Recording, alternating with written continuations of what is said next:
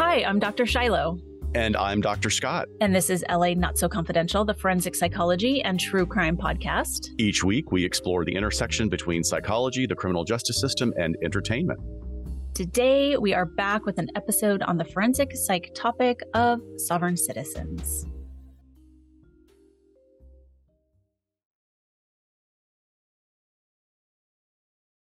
Welcome back, everybody. As we promised in part one, we realized we just had way too much information yeah. to try and cram into one episode. And and we're still not being completely comprehensive of how big and also how potentially dangerous this particular phenomenon is. But we're back with part two of our sovereign citizen series. Hopefully there have been no liens taken out on properties yet. I guess I'm lucky because I'm not a homeowner. Oh, I barely, well, great. You know, it's I'm debt free and own nothing. So they'd have to go look for me, I guess awesome. Yeah, here we're going to dive into all of this. I hope we gave people ample time to digest the the foundation, but you're right. It could have been so much more. I mean, there's ties back to Morocco with people of color who are sovereign citizens, like just so much more we could have gotten into that. It's kind of nice that today we just really get to focus on the research and some of the criminal aspects of this. But getting to our episode last week, it was episode 175, our vintage case, Murder in Lana Turner's Mansion, in which we covered the fatal stabbing of Lana Turner's gangster, stalker, coercive, controlling boyfriend, Johnny Stompanato at the hands of her daughter, Cheryl Crane. Please check out that episode if you enjoy our, our vintage storytelling. So for today, please, we would highly encourage you to go back and listen to part one, which was episode 174.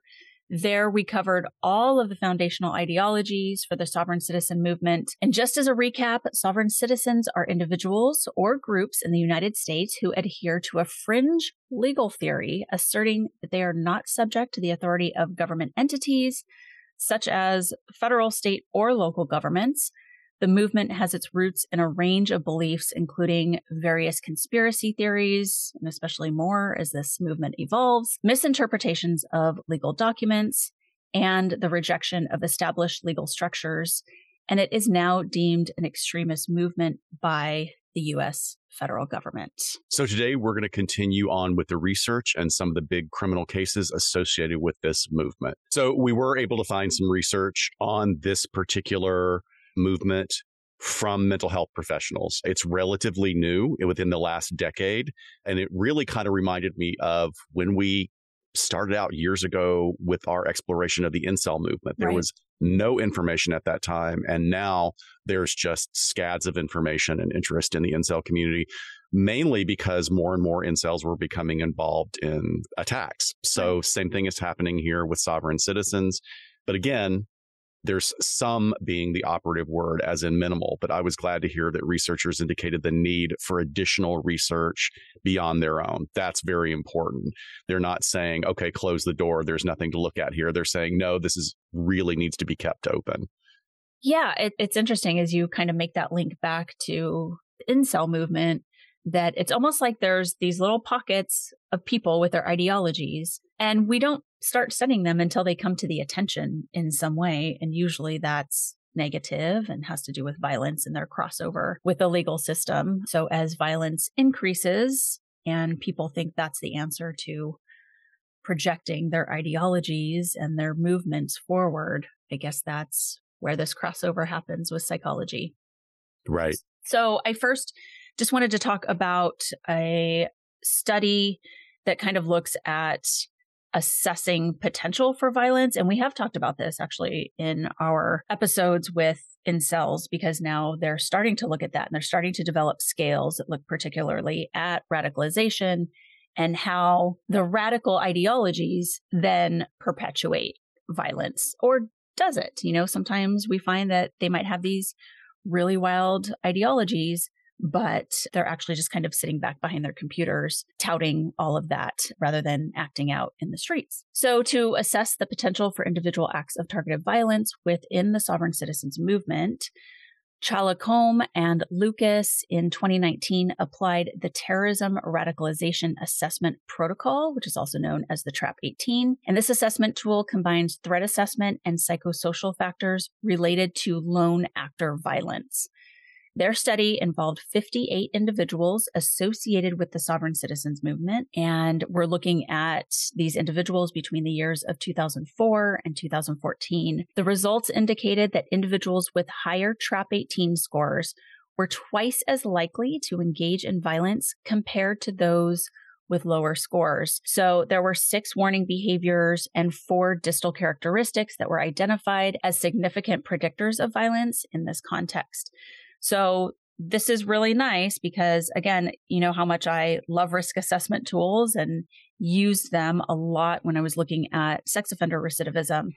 But this is, we just want to highlight this study as a short and sweet way to say you can kind of look at some factors to then see what potential violence is going to be perpetrated by someone that maybe comes on the radar of right. a threat assessment manager or, you know, someone in your position that's kind of assessing folks that are creating a little bit of chaos out in the community. But we want to then shift into kind of looking at mental health evaluations, especially when these cases do start to cross over in the criminal courts.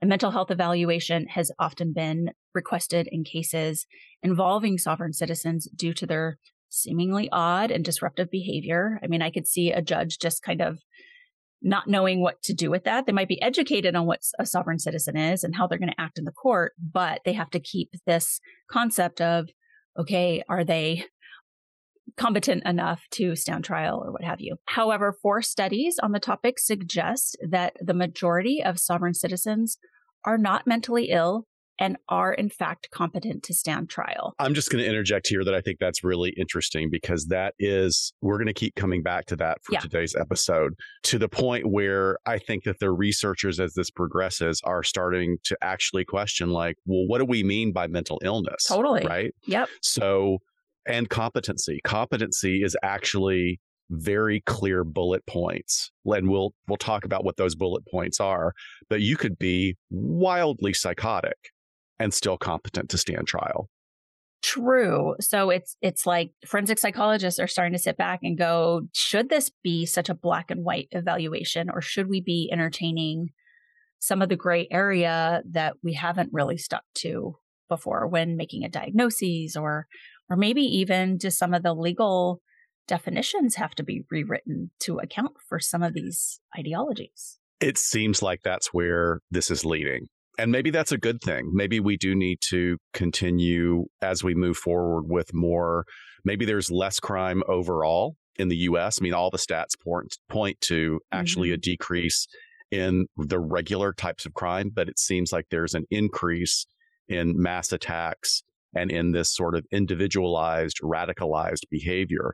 And if there is this increase, we need to get on top of it. We need to be proactive rather than reactive in terms of our legislation and the way we evaluate people in the community. Yeah, certainly. So, two evaluators, Pytyck and Chaimowitz in 2013 analyzed two cases of sovereign citizens referred for mental health assessment and found both individuals competent. Parker later in 2014 reported on nine cases, including that being a sovereign citizen alone does not warrant a mental health diagnosis or an incompetency judgment. And then a 2018 study by Paredes et al. supported these findings, emphasizing that most sovereign citizens are not psychotic and can stand trial. So the research that we have is supporting that they're not mentally ill under the legal terms and criteria that we currently have. Right. So, again, in the final summary of the research that we found, research that strongly indicates the need for additional research, the sovereign citizen movement is described as appearing, quote unquote, perplexing and indicative of mental illness. But the current research indicates that the majority of its members are not yet within our current parameters diagnosably mentally ill or more clearly unfit to stand trial. So, what the paper does not say, and I understand why, is that an in depth look at the spectrum of delusional beliefs within any society has to be considered. So, understanding what those distal factors are, like you were talking about in the trap, the, the motivations behind their extremist beliefs remain an area that warrants really significant further investigation. So, researcher George F. Parker examined court ordered competence to stand trial evaluations involving defendants who adhered to sovereign citizen beliefs in his case files. So, this series of nine evaluations conducted between 2003 and 2012 revealed that individuals with sovereign citizen beliefs generally demonstrated the ability to comprehend legal proceedings and offer assistance to their attorneys. Okay. And folks, I mean, I know we've probably touched on this before, but those are really two of the four pillars of competency, right? right? You have to be able to assist your attorney. And that means if you're combative, mm-hmm. like maybe you're not fully mentally ill, but you're completely combative and you will not cooperate with your defender, that's a problem. That is considered incompetency. But you also have to understand the proceedings. And I want to say something here about the need for constantly evolving as mental health evaluators is I have not been in the position of the evaluator. However, I have been present during evaluations in the jail setting where we're trying to restore competency to an individual. And just because you can get someone to parrot back to you what you have said to them about the procedures of the court does not mean that they it's understand it. Yeah. It really is not enough. But our systems are overwhelmed, they're overloaded, they're overworked, and these are the foundations that we have. And I think they're pretty rocky. But there you go. Yeah. I mean, you and I have both dealt with some very, to put it lightly, uncooperative clients that have been yeah. mandated to see us. Could you imagine being the evaluator with a sovereign citizen where you are appointed by the court to do this evaluation, how frustrating that would be, I guess. Just to like the back and forths that we heard in the last episode, right? I mean, I wonder yeah, how uh those actually turn out.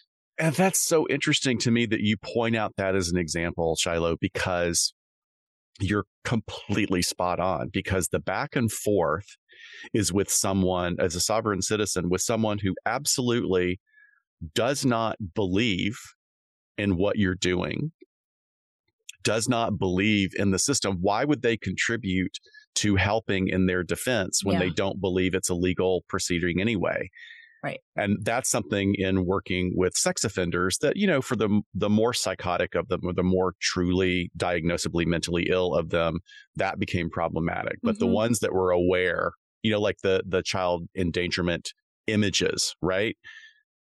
Somebody that comes in that had 9,000 images, they know they're in deep yeah, shit. Of course. And they they know that their future does not look good with sovereign citizens, it seems like there's a whole other level of challenge for an evaluator. Yeah, I it just would be. I wonder if there's some point in the the court proceedings where they just kind of like, okay, I need to give up all of this to just kind of go along with what's happening because it's happening with or without me. I don't know. That would be really fascinating to see. Because yeah. even when you're talking about working with an attorney, it's like, why would they work with an attorney if, again, like usually it, if that person is representing the state or what have you, why would they acknowledge any of it and not just sit there with their arms folded? Exactly. Well, there is a case involving a man named Richard Uola. He is a self proclaimed sovereign citizen who faced sentencing for his involvement in terrorizing police and bank officials in upstate New York with counterfeit bills, all in an attempt to halt the foreclosure on his home.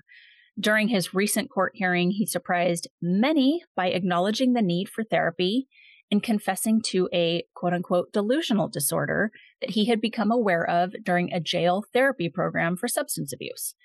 This case had garnered national attention, including a segment on 60 Minutes, which explored the extremist beliefs of sovereign citizens. But despite Uola's newfound revelation about the absolute absurdity of the sovereign citizens movement's beliefs, Judge Thomas McAvoy remained very skeptical. Prosecutors argued that this was an attempt by Uola to minimize his charge, but ultimately it led to Judge McAvoy ordering a psychological evaluation. So here's someone that is calling it a delusional disorder, but it sounds like everyone's wondering if he's just sort of malingering to try and get off the charges. Right. You know, you get exposed to a lot when you're in treatment. You know, it's one of the things to use an example of when we have to hospitalize children and mm-hmm. put them on a 72 hour hold here in California. One of my biggest concerns is if that child has never been in a psychiatric hospital setting, they're going to go in with kids who have been in and out of the hospital multiple times for a, a wide spectrum of reasons. And unfortunately, the kid is going to learn some yeah. techniques. They're going to learn, you know, what to say to get attention. They're going to learn, they're going to learn some manipulation. Not always, but I have seen this in the past. You know, the big thing here and what you were talking about with Ulloa is the idea that he said, I have a delusional disorder. Right. when the reality is, is that people with delusional disorders don't think that they have delusional they disorders. They have, that. they have rigid fixed beliefs that are not changed.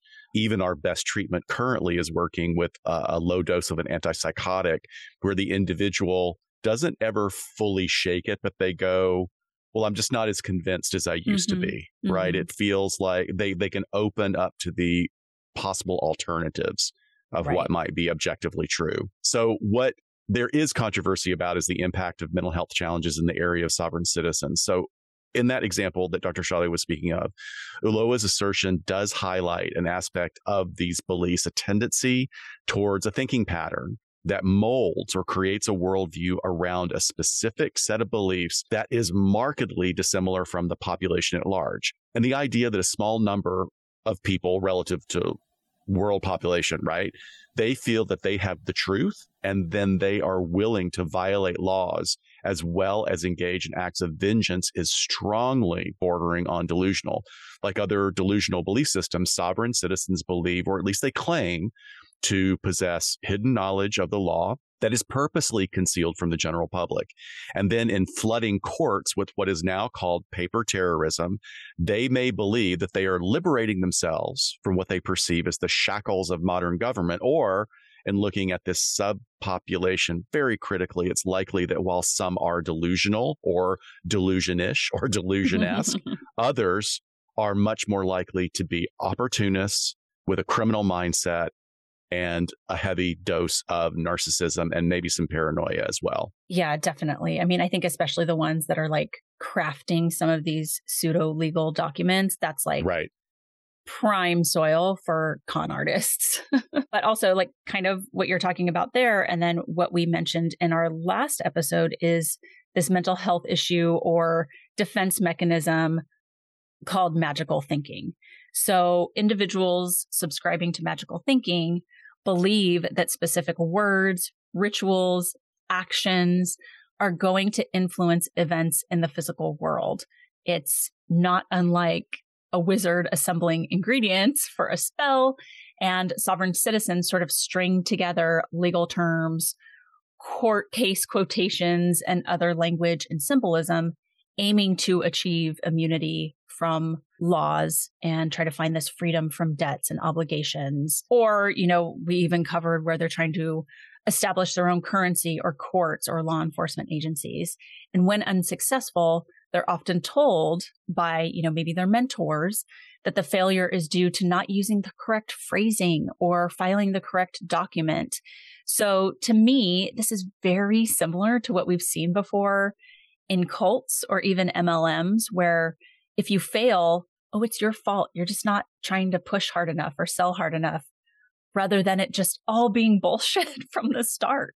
Right. Right. That's always the excuse. And we see a lot of that in prosperity gospel, even, mm-hmm. you know, mm-hmm. which can be considered a cult by some. But the prosperity gospel is if you're, as a Christian, if you're not rich yet, it means you're not being a good enough Christian or giving enough money to the church or so on and so on and so on.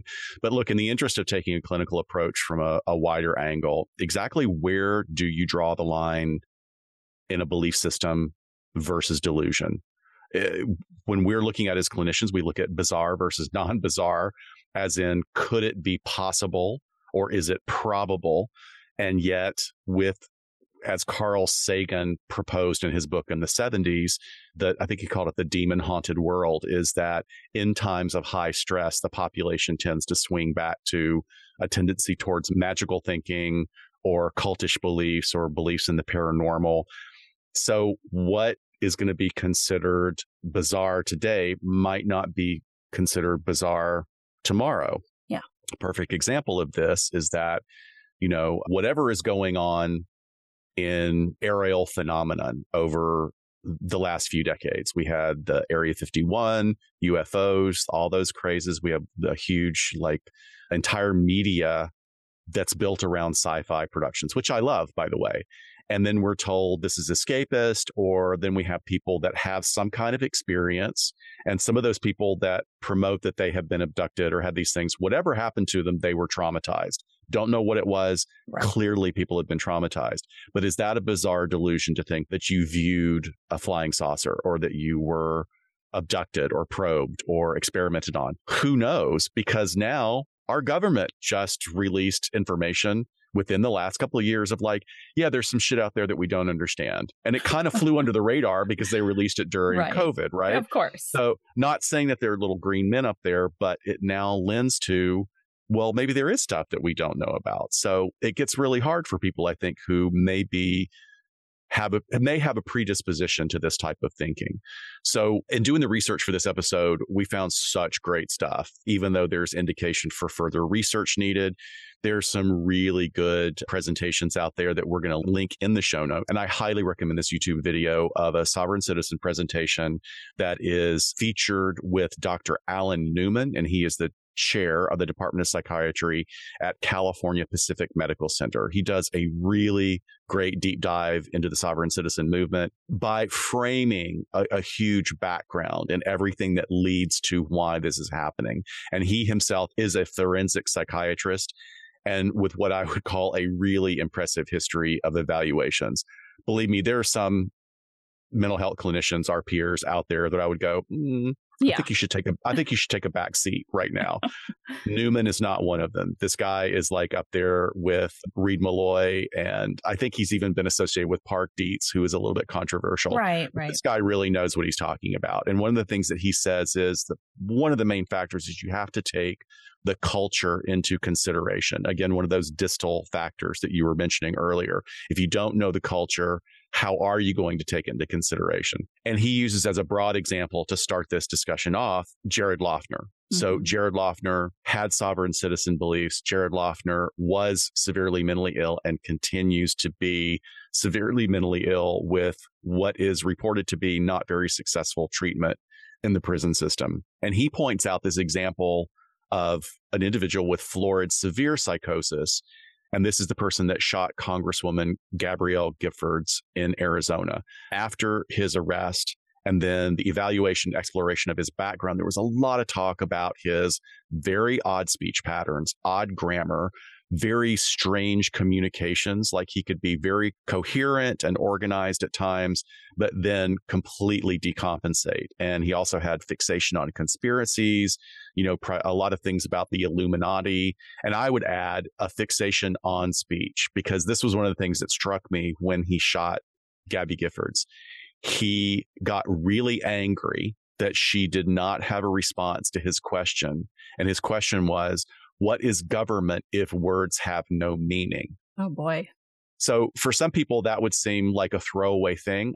As a clinician, it's not a throwaway thing for me. There's a lot just in those collection of words that he is interpreting things wildly differently from the general population. And not only interpreting, he's interjecting and interposing his own belief system in that. How can you sit here and talk to me as a politician when words don't mean anything? Right? right. Yeah. I mean, how do you come up with an answer for that? Yeah, and she didn't. I think in that one, she was like, I don't really. She was very polite and she right. sort of deferred, very good political. And then that wasn't that wasn't the the event where she got shot. I believe. I think it was a follow up, but for some reason he had fixated on her mm-hmm. for some reason for not answering this question. But Newman goes back. He goes about sovereign citizens. He says, look, they're not hearing voices. They're not disorganized. So let's compare them to known subcultures. Is this something that other people believe? or is it idiosyncratic, right? And from an evaluation or a diagnostic view, we have to explore the process that they are utilizing. How do they conclude that their beliefs are true? And it's not just enough to say that they have a fixed false belief. So people on the gang stalking spectrum have this fixed false belief without really any evidence at all, right? But with the sovereign citizen movement, it is a different type of phenomenon. How is it that they believe what they believe in this moment? Right.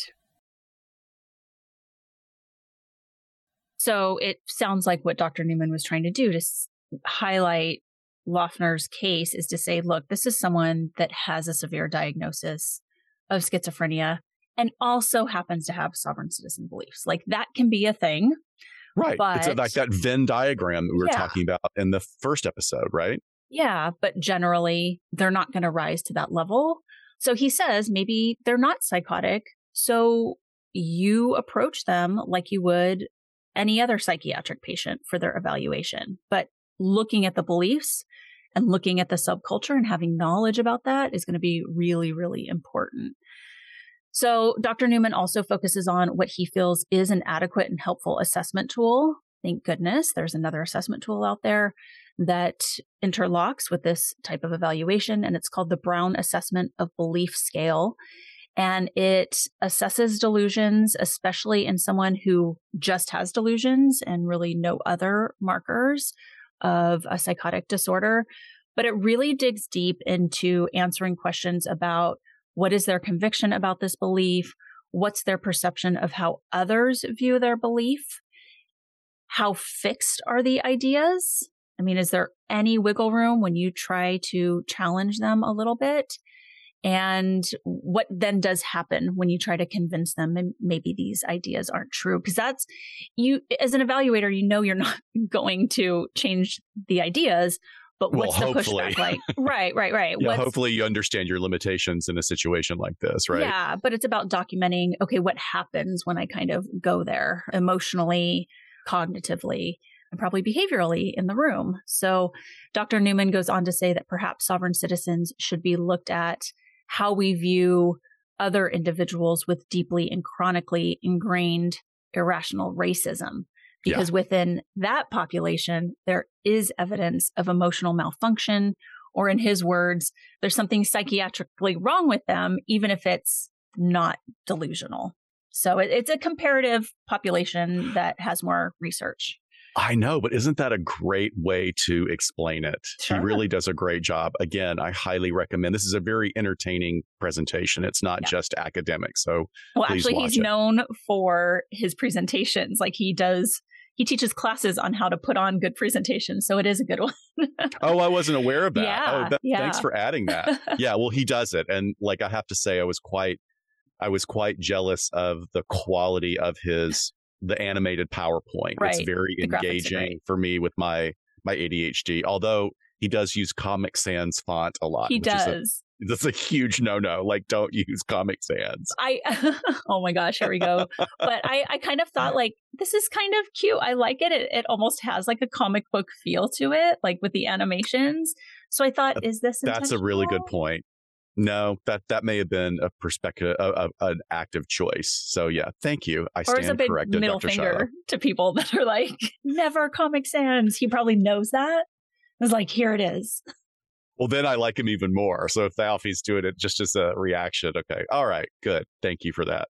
Newman also goes on to point out some stats on interesting and somewhat problematic tendencies and belief systems and ideas that currently exist within the US. There's a problem even if we rule out that there is no mental illness. We rule out the possibility of mental illness because sovereign citizens are strongly asserting these objectively false beliefs and they're acting out in increasingly escalating ways. And Newman goes on to point out some really interesting examples that in America, in a 2013 poll, yes, it's a little bit out of date, but still, still very telling. And I wouldn't even be surprised at all if these numbers are now higher Oh, yeah. if there was a similar poll being made. But 5% of the country here in the US still thinks that Paul McCartney of the Beatles was killed or died in the 60s. And replaced. 5% and replaced, right. 15% believe that there is governmental mind control. 14% believe in Bigfoot. 21% believe that there was a Roswell cover up that was specific to aliens coming right. to Earth. Not that there was like a cover up of like, oh, we've developed a, a new flight system and we need to do a diversion. There, it's all aliens in that 21%. 6% of people still believe that bin Laden is alive. Oh. Very interesting.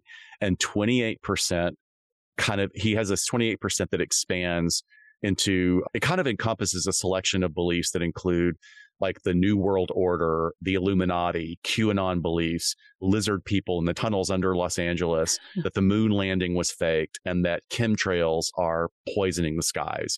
Yeah. So he does parse out that some of these people who have these extreme beliefs may well be psychotic, but that many of them are just individuals with a very high degree of psychological distress. Very, mm. very interesting. Or for a number of reasons that these individuals feel a strong need or a drive for quote unquote order in their lives and society. And their thinking fallacies, their cognitive dissonances, their logical fallacies all sort of direct them in this area that then gives them a sense of order. It may be a wild and out there sense of order, but it does give them a sense of order, which then, as crazy as the beliefs are, could then act as a mitigator of psychological distress. Some are very florid and indicative of severe mental illness, like Jared Loughner and his beliefs, but many fly under the radar and still have a constellation of traits that would, with more scrutiny, definitely put them in the clinical and diagnostic range for consideration. Yeah. So the research shows that people that gravitate towards conspiracy type thinking share a few things in common. They tend to have less analytical thinking in general. They also rely more on what are called affective or emotional heuristics, meaning how we often rely on our emotions rather than concrete information when making decisions. So they're um, very emotionally driven and quickly dismiss some of the facts going on around them. Some of the subpopulation are also more quick to snap or they are less reflective and more reactive in their decision making. We don't mean snap in terms of violence, but just in decision making skills. And then they also find in the research that people with higher levels of education are generally less likely to accept these sort of off or different explanations for the world and the world around them. But there are also often highly educated people that believe in conspiracy theories. And we know that there might be some neurobiological factors at play. I don't think there's a ton of robust research that has been able to do a lot of that biological work as far as brain mapping or what have you in these populations. It's usually more of, like we've talked about, looking at evaluations, diagnoses, survey work rather than necessarily lab work. But it looks like this might be a factor as well. But what has been studied robustly are these different cognitive biases and they have different names and they're fascinating. So people who adhere to conspiracy beliefs not only have greater confirmation biases, but they gravitate towards online echo chambers, especially in today's day and age, right? So when we saw this in our last episode, we're kind of going through the timeline of how sovereign citizens have evolved. I mean, there was that point in the 90s where technology really hit, where they were all able to sort of find each other and get their messages out. There have been studies that have been done that people with very extreme beliefs will gravitate to homophilous groups. They don't want to be around people that have other ideas.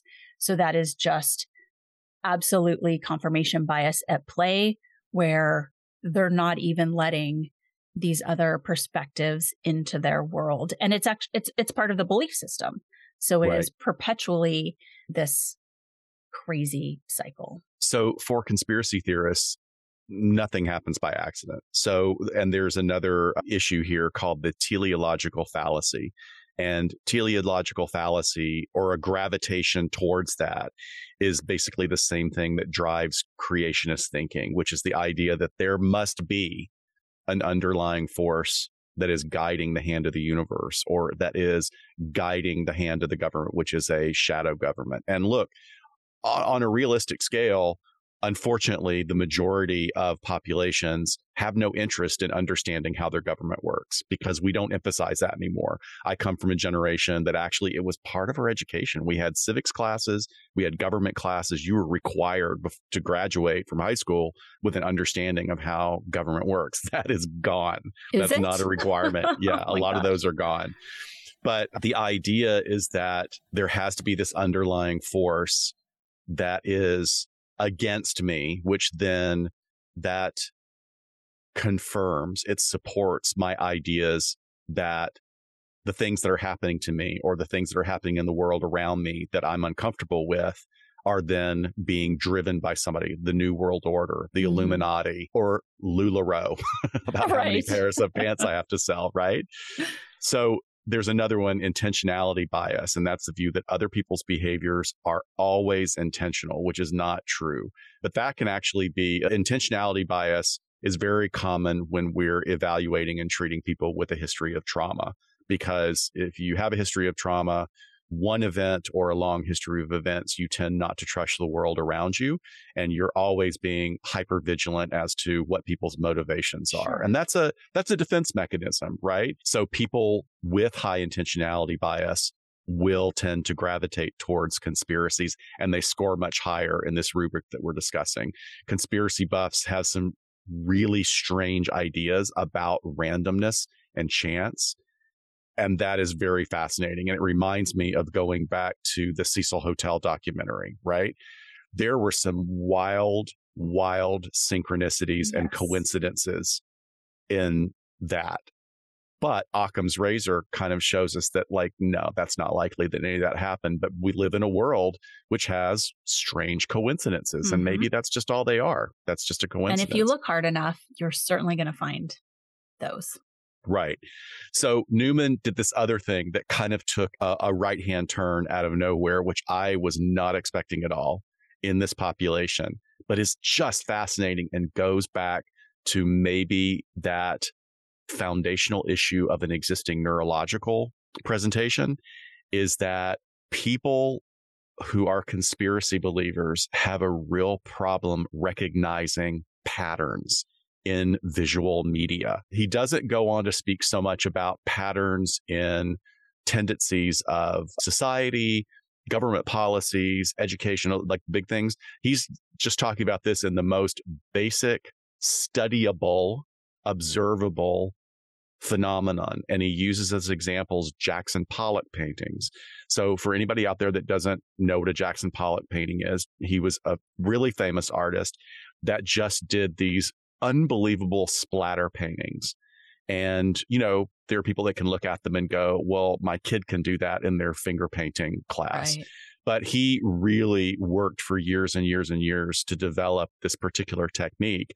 And there is no pattern. It's just splatters that he liked. And maybe there was some intentionality, but there's no pattern.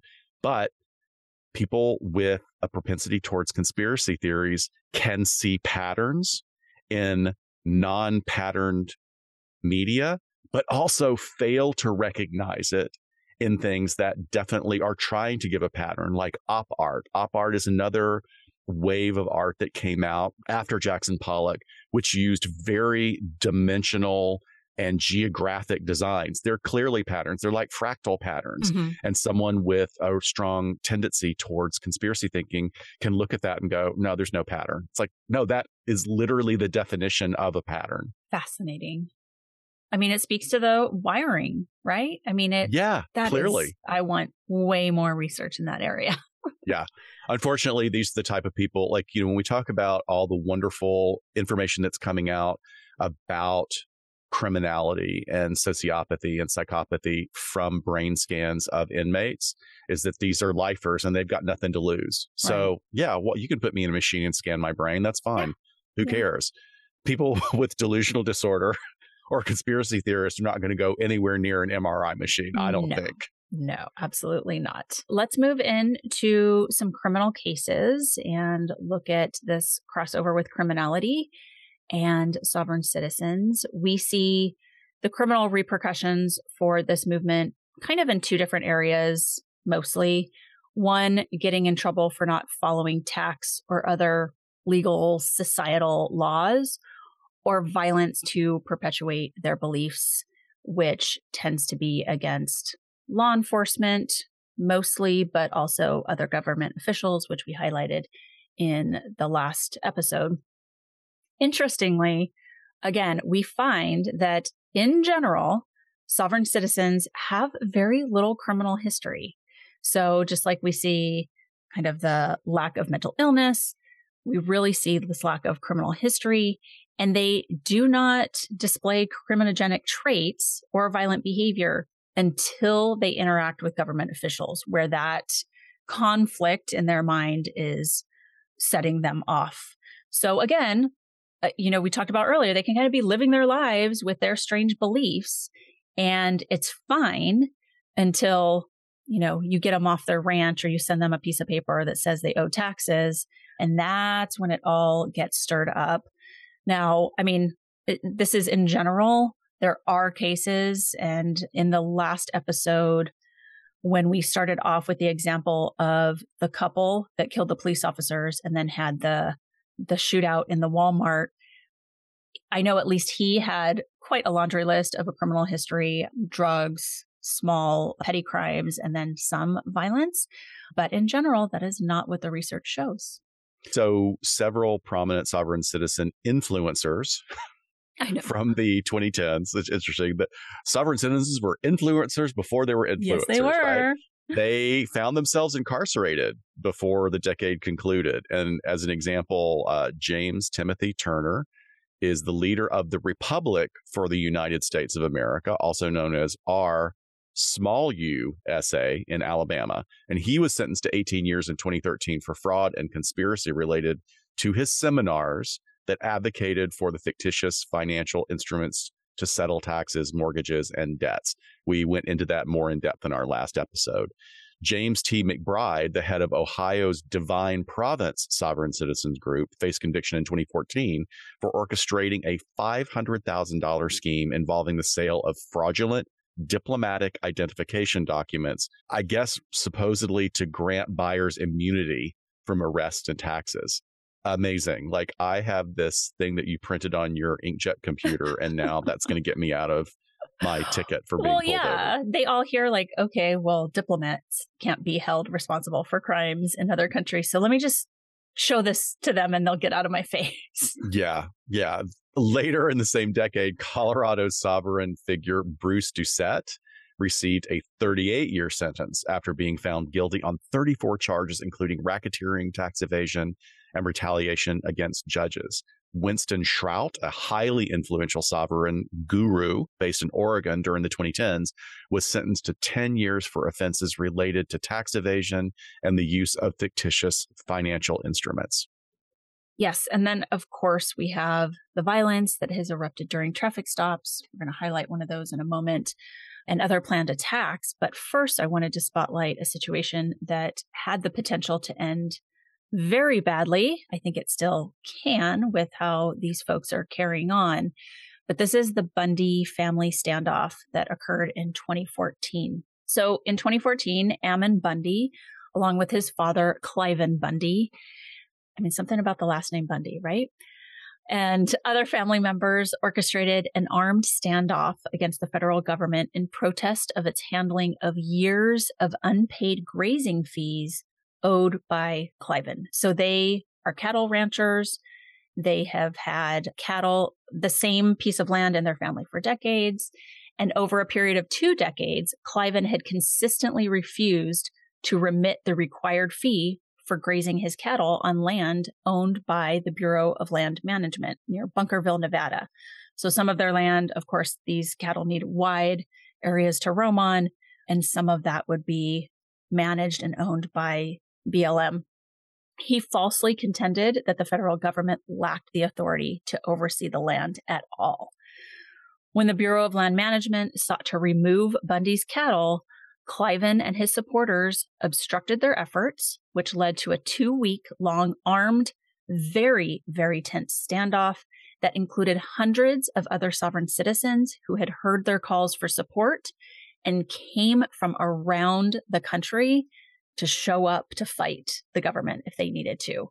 Consequently, the Bureau of Land Management's initiative was halted, and in 2016, Clive Ammon and Ryan Bundy, along with two other supporters, were eventually arrested on 16 felony charges arising from the standoff. However, after an extended legal process, the charges were dismissed and the Bundys faced no legal repercussions. Remarkably, to this day, the grazing fees remain unpaid. So eventually, at the end of the standoff, and I have seen an hours long presentation on this, the feds were like, we need to de escalate this and just figure this out you know, more smartly. They didn't want it to be another Waco or Ruby Ridge, 100%. right? Yeah. That's exactly why, and that's infuriating. I mean, I, I understand it, and that because I don't want people to lose their lives, even pieces of work like the the Bundy family, but the idea that our law enforcement is restrained from addressing issues that are potentially dangerous mm-hmm. just because there's a history of something else being handled poorly yeah. is just not the way to move forward. Unfortunately, that's the way big organizations work across across the world. That's like that's that's sure. just built within the system, and it's frustrating for those of us that I would say for me personally, it's frustrating aside from being a professional is that you know, I what's the the meme? There was a really great meme where someone was talking about coming from a history of trauma, coming from a history of anxiety, and always you know their their defense mechanism throughout their life was to be a people pleaser and to also just follow the rules to you know really to really follow the rules and one of them tweeted have you ever got that feeling where you're walking out of a Walmart and you think did I just steal a television? right. right. You're constantly questioning yourself. Where if you see police lights in the back, you're like, "What did I do? What did I do wrong? Do I have a dead body in my trunk? Did I? Eh, oh my god! Did I hide? Did I kill somebody? you know that sort of thing. But there yeah. are those of us in the world that sort of had that level of personal hypervigilance about our role in society, and then there are others who are just completely driven by this high level of narcissism yeah. and entitlement that is delusionish, delusion esque about what you're able to do. The guy and his family have been stealing millions of dollars of resources from other taxpayers. That's exactly what they've been doing because Bureau of Land Management still has to go out and manage that land and the destruction from the cattle, which is why there are rules like that feed your cattle on your property rather than destroying what's supposed to be a public resource for the rest of the country. Mm-hmm. So soon after their charges were dropped, Ammon Bundy spearheaded an armed occupation of Oregon's Malheur National Wildlife Refuge in solidarity with two ranchers convicted of setting fires on federal land.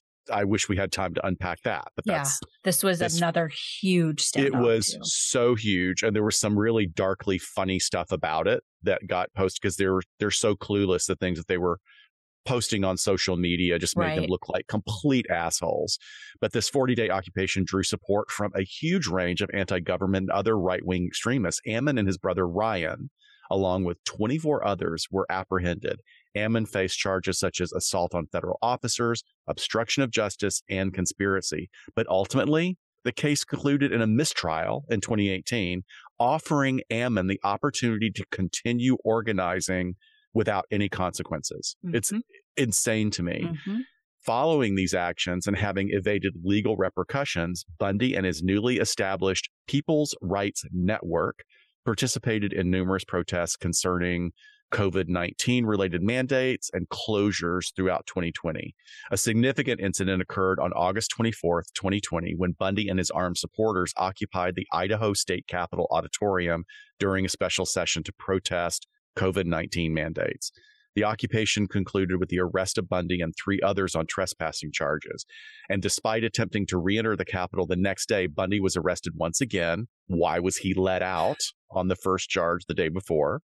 but he was subsequently found guilty of one count of trespassing and one count of delaying an officer, resulting in a sentence of one year of probation yeah. and a monetary fine. I wonder if he's paid that monetary fine.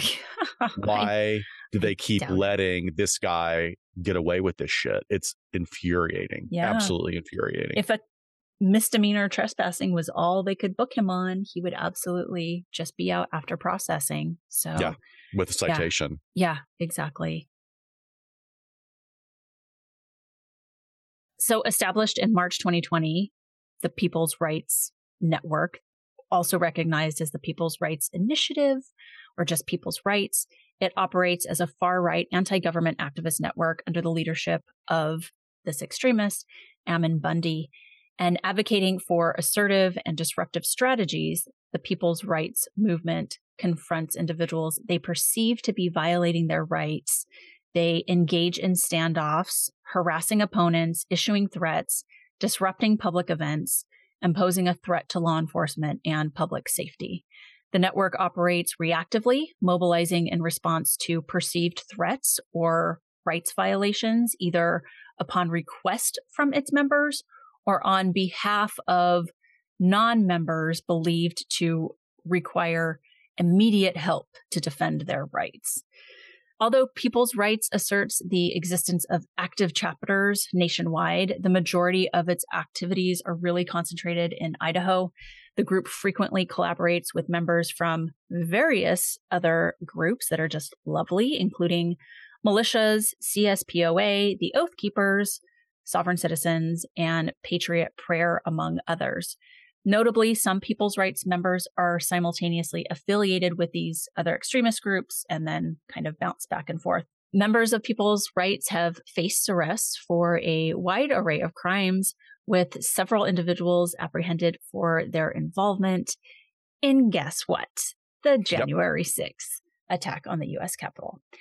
This faction really ties into this notion of vicarious grievance, where Bundy and his people really make someone else's suffering a part of his ideology. And then, you know, he's going to be the rescuer and take action on their behalf. So I think that's an interesting piece because it, it kind of mm, feels yeah. like along the pathway to violence when someone says, Oh, nope, I'm the only one that can make a difference and an impact about this. So it's. Yeah, narcissistic extension, party of yes. one. That's exactly what it is. And then we have an example that is really talked about prominently in this discussion of sovereign citizens that occurred in West Memphis, Arkansas. And that involved law enforcement officers Brandon Paudert, who was the son of the current police chief, and Bill Evans. And they were integral, very valuable members of the West Memphis Police Department's drug interdiction team. And their responsibility as part of that team was to intercept the constant influx of narcotics passing through their town along Interstate 40, which is a very busy highway. While on duty, Evans noticed that a white minivan displaying uncommon Ohio license plates, and he had to react. I mean, they were probably made of cardboard, as most of these uh, plates are. Reacting very quickly, he pulled the van over at the exit near the mile marker 275, and then immediately and due to protocol requested backup from his partner. So within the white minivan, the 16 year old son remained in the passenger seat at first, while his father, a 45 year old man, engaged in a heated exchange with the officers in front of the police SUV. So this is all caught on dash cam from the police officer's vehicle, and they are in between the police officer's SUV and sort of positioned at the back of the white minivan. A scuffle ensues, resulting in the older suspect, pushing Officer Evans into a roadside ditch. Simultaneously, the 16 year old swiftly emerges from the minivan with a loaded AK 47, pointing it at Officer Evans. Despite the officer placing one hand on his pistol and raising the other in a gesture signaling stop, the boy shoots Evans multiple times before redirecting his attention to Officer Paudert. Taking cover behind the police vehicle, Paudert, who managed to fire his pistol seven times, found himself outgunned as the police vehicle provided very limited protection against the assault rifle. The harrowing scene was witnessed by a package delivery man who had stopped his truck after exiting the highway at marker 275. He promptly dialed 911, telling them, Officer down, officer down. And while Paudert attempted to defend himself, the 16 year old pursued him around the police SUV, firing multiple shots into the back of his head before returning to Evans in the ditch and firing at him again. The father and son killers then hastily retreated into the minivan, continuing to shoot at the incapacitated officers as they drove away. I've seen this dashcam video. It's one of the most violent, senseless things I've ever seen, but it does not end there. Right. So Brandon Paudert sustained 11 gunshot wounds and he died at the scene, while Evans was struck by 14 rounds and passed away later at a hospital. And over the next 90 minutes, West Memphis experienced a huge surge of activity. Highways were shut down. Law enforcement personnel from various agencies around the area converged right to that nexus of activity in search of the white minivan with the strange Ohio plates. And then concerned citizens began reporting sightings, some helpful, some not so helpful. The van was then observed finally at a local country club, a commercial truck terminal, and an apartment building. And one witness mentioned that the drivers had sought directions to the nearest Walmart. So there's a lot more ammo and guns available at a Walmart, right? Yeah, I think so that's surveillance I think that's the nexus that we saw with that other case is if they can get to a Walmart, they have all the guns and ammo they need for a shootout. Yeah, or at least they believe they can shoot their way in and Totally. get it. You know, right? So I mean, that's the idea that they think they're going to have access to it. That is very interesting. Surveillance footage from the Walmart parking lot revealed that the son entered the store to make a purchase while his father removed license plates from the vehicle. The first to spot the van now at this point in time was an Arkansas wildlife officer who intentionally collided with the van to prevent its escape. And despite the killers firing more than a dozen rounds at the officer's truck, he miraculously avoided being hit. And as law enforcement closed in on the scene, a chaotic shootout ensued, resulting in two additional officers sustaining injuries before both of the individuals were fatally shot. Crittenden County Sheriff Dick Busby suffered a single gunshot wound to his shoulder, while W.A. Wren, West Memphis's chief of enforcement, sustained multiple gunshots to the abdomen. Fortunately, both of these officers survived their injuries. Yeah, so there's surveillance footage from the Walmart of the parking lot of all this taking place. You know, the vehicles trying to box them in and then the shootout. I don't know if that's available publicly. Probably. YouTube has everything on it. But this case raised serious questions about the mental state of individuals associated with the sovereign citizen movement. This father son duo traveled the US as what they called themselves redemption consultants.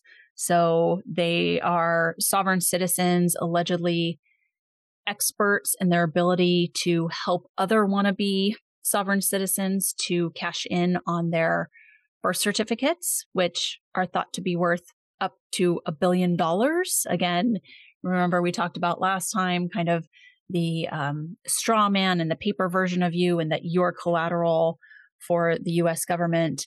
Um, they would do all of these seminars that would teach how to potentially get this money back. There were several very successful redemption consultants, meaning they were good at giving their seminars, but they were not successful as in what they were promising. Shocker. Right. But there's other individuals, these redemption consultants, who actually made a lot of money grifting Yep. off the people that came to their seminars. This father son duo were not. And there's a lot of, con- not controversy, but there's a lot of observation that likely with the father's drug history, that there was a lot of drugs being used in the commission of this or prior to it. And also, some of the information that we have now indicates that the son, who was 16 at the time, had a long history of emotional and behavioral disturbances throughout his childhood. Great. So now who knows what that came from? Maybe there was a lot of stuff going on in the family dynamic, but there also might have been some diagnosable mental illness in that as well. But look, their mission is to easier formulate an understanding when we view all of this that we've been discussing for the last few hours through a radicalization lens. And the father's journey into extremism began with a personal tragedy. This the this case that we're talking about. He lost one of his children to SIDS, which is sudden infant death syndrome. And something broke in him or something got turned on or a fire was lit when it was insisted upon that the child be given an autopsy. Now, that is very threatening to parents. I understand. Yeah. And SIDS is not just one thing. SIDS is like a, actually a huge spectrum of issues that can cause crib death or mm-hmm. sudden uh, death of an infant. But, you know, if someone is then looked at like, well, what did you do to contribute to your child's death? Sure. And we're going to, we're going to take your infant child's body and we're going to violate it. I mean, that's the way it can be perceived by an individual, right? he had this big of a reaction to it and it escalated because of the requirement for this. So it's still debated today. I mean, this is a case that is, it's a turning point in an understanding for sovereign citizens. It's still being pulled apart. But what they do know about his background is that he did find his way through his grief and anger into discovering a group called the Dorean Group. And that was an organization that was similar to another influencer, Sean David Morton's, and it offered seminars on debt relief and freedom from government control and quote unquote tyranny. Initially, he supported the Dorean group fervently, but his legal troubles led him to break away. And then what happens within the religious communities is like, well, I don't like the way this preacher's talking and I want to have my own spin on it. So I'm going to be the reverend and start my own church. That's very common more in the US than around the world, but it's very common here in the US. And this is what this individual did. His approach was significantly different in that he quickly veered directly into advocating for extreme violence, including the killing of IRS agents. And his violent rhetoric attracted the attention of the FBI, and his encounters with law enforcement were just ramping up prior to this terrible, terrible, tragic incident. Yeah, awful. And as you mentioned before, the 16 year old in this case clearly shared his father's anti government sentiments. And it is noted in the history, which we get out of the trial materials, that even as a child, he displayed behavioral issues and defiance towards authority figures, which, if his dad was modeling that, then yeah, obviously, totally to be expected. It's very interesting to me because there's a wonderful, wonderful writer on Quora, and I, I love Quora, but there's a statistician who talks about how you can debunk conspiracy theories actually quite easily just using statistics hmm. because mm. he goes into and he uses an example of you know like new world order or government covered ups or even area 51 and he says in order to really propagate the level of this sort of horror movie indication of conspiracy theories, you would have to have a huge amount of people that absolutely will not tell anyone else. That you have to have several thousand people that absolutely cannot share any information. And that is impossible. That does happen. not happen. And he even proves like the larger the group gets, yeah. the more likely that information is going to leak. Now, that doesn't say that there can't be propaganda and counter propaganda that goes out for social engineering. That absolutely right. does happen. Right. But when it gets to the level of these types of movements, their lack of critical thinking skills and their lack of analytical thinking seems to be like a huge driver mm-hmm. for this type of action. Yeah certainly. Well, we're almost towards the end. Let's talk about some entertainment depictions of this. There's really only one that I knew of from what I watch, and it was a storyline in the TV show Bosch, which was you know, kind of throughout season six a little bit, but I think most prominently featured in episode two, which is called Good People on Both Sides. But the detectives, not Bosch necessarily, he's kind of working something else, but he helps out because they, the detectives are tracking a group of sovereign citizens that are responsible for stealing some hazardous materials for bomb making. And so Bosch kind of goes up to the property where they're going to serve some paperwork. It's it's a little bit of a ruse. They're talking about like child custody stuff, but the FBI is across the street kind of behind. Bosch is like, "Let me talk to them." And you know, he's very like respectful to the sovereign citizen guy that he's talking to and like, "Yeah, this is bullshit, but like your ex-wife is taking you back to court." And then the guy's kind of like looking over his shoulder, kind of freaking out. Well, who are those people over there? And he's like, oh, the feds, like they want to talk to you too, but I'm going to keep them away. And then his brother comes home who's like carrying a bag of groceries. And when they ask for ID from him, like, "Hey, do you live here too? Let me let me see your ID." He says, "I'm a free man to the land, not some number on a card." so they they did some good research. It was good, and then yeah, of course, there's a scuffle, and he pulls a a gun out of the grocery bag, and it turns into this big shootout when the feds kind of step onto their property. But they make a big deal about like them not coming onto their property. Was it a TV grocery bag with like a baguette and the carrots 100%. with the green still on them. As if sovereign citizens eat them. No, I don't know. yeah. Sovereign citizens love French bread. Yes. For some reason. I'm not making that up, folks. Please don't quote me. Cans of Hormel chili sticking out. No. Yeah, but we have mentioned our friend Javier's podcast a little bit. Do you want to sort of recap that, not give it away, but I don't want to give it away. All I want to do is direct all of our listeners. If you are not familiar with Javier Leiva, we're talking about one of the best content producers in the genre. Just really, I mean, the guy has like he is wearing so many different hats in his creation of media and and he's also just easy to listen to and he's fun and he's so enthusiastic and and so engaged in whatever he's studying and he does a really great overview the sovereign citizen movement and then also gives a really hilarious and disturbing account of you know if you're a sovereign citizen and you don't believe in the government and you don't go to you don't go to no damn doctors who do you go to? You go to a sovereign citizen doctor who also calls himself the naked sovereign citizen surgeon. Got some good alliteration there. So he performs all of his services while naked. Because he's yeah, a nudist. It's disturbing. And worked yeah. in the porn industry. And, you know, all those things kind of go together.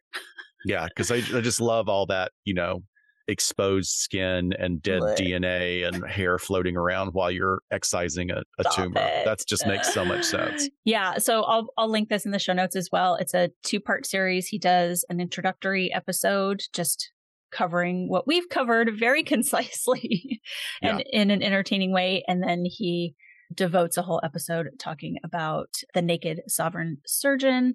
And he actually talks to some FBI agents, some that were there working the Bundy standoff, as well as the agents that were working this so called surgeon case. So, really, but like the frustration really comes through of like, there's some things we can't get this person on.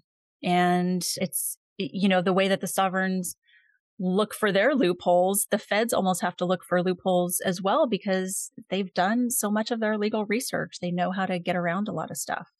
Yeah. Or they just keep argle, bargle, bargle, bargle uh, talking until yeah. they confuse their way or they, you know, what is it? If you can't dazzle them with your brilliance, then baffle them with your bullshit. Mm. That seems to be a, a driving factor here. Yeah. So in, in yeah. closing, I just want to give a shout out to our friend Jeff for sharing some videos and to Kevin Smith. He has been my instructor for several amazing threat assessment courses, including this great class that he teaches on sovereign citizens. Um, I'll share with you when the next one is. He does them and they're free. He does them for law enforcement. They're fantastic, yeah. but all usually around in the California area. Yeah, there we are. We finally did it. Another two parter too. We, we're starting out this year with two parters. exactly. And we had another one kind of penned out on the whiteboard that I'm like, we might need a break before we get to that um, exactly. um, two parter. But all right, everyone. Thanks for hanging in there with us. We hope this was interesting and entertaining and probably sent you down some Reddit rabbit holes. But with that, we'll see you next time on LA. Not so. Confidential. Thanks, guys. Bye, folks.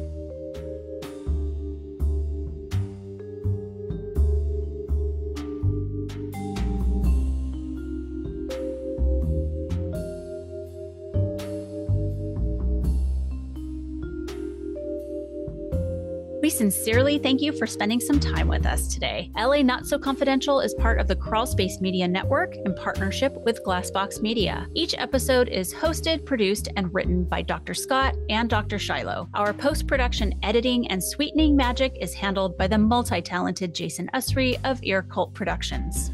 The LA Not So Confidential theme entitled Cool Vibes Film Noir is composed and performed by the talented Kevin MacLeod. He graciously allows us to use his music via a Creative Commons Attribution license, and you can check out all of Kevin's amazing work on YouTube. All of the resources for each episode can be found on our website at la-not-so confidential.com. You can find us on Instagram at LA Not So Podcast, on Twitter at LA Not So Pod, and on Facebook at LA Not So Confidential. Media inquiries and bookings are scheduled at alienistentertainment at gmail.com. Please join us each month on Saturdays at 4 p.m. Pacific Standard Time for a live streaming and very interactive broadcast on YouTube entitled Behind the Couch. Stay tuned to all of our social media for our live streaming scheduling announcements. Subscribe to LA Not So Confidential so you never miss a new episode. And lastly, we'd be honored if you joined our Patreon at patreon.com slash LA Not So Podcast. With a subscription, you get an ad-free listening experience and you'll be the first notified about upcoming live events, social gatherings, and super cool swag coming your way. Thanks for listening and join in with us next time on LA Not So Confidential. Bye, folks.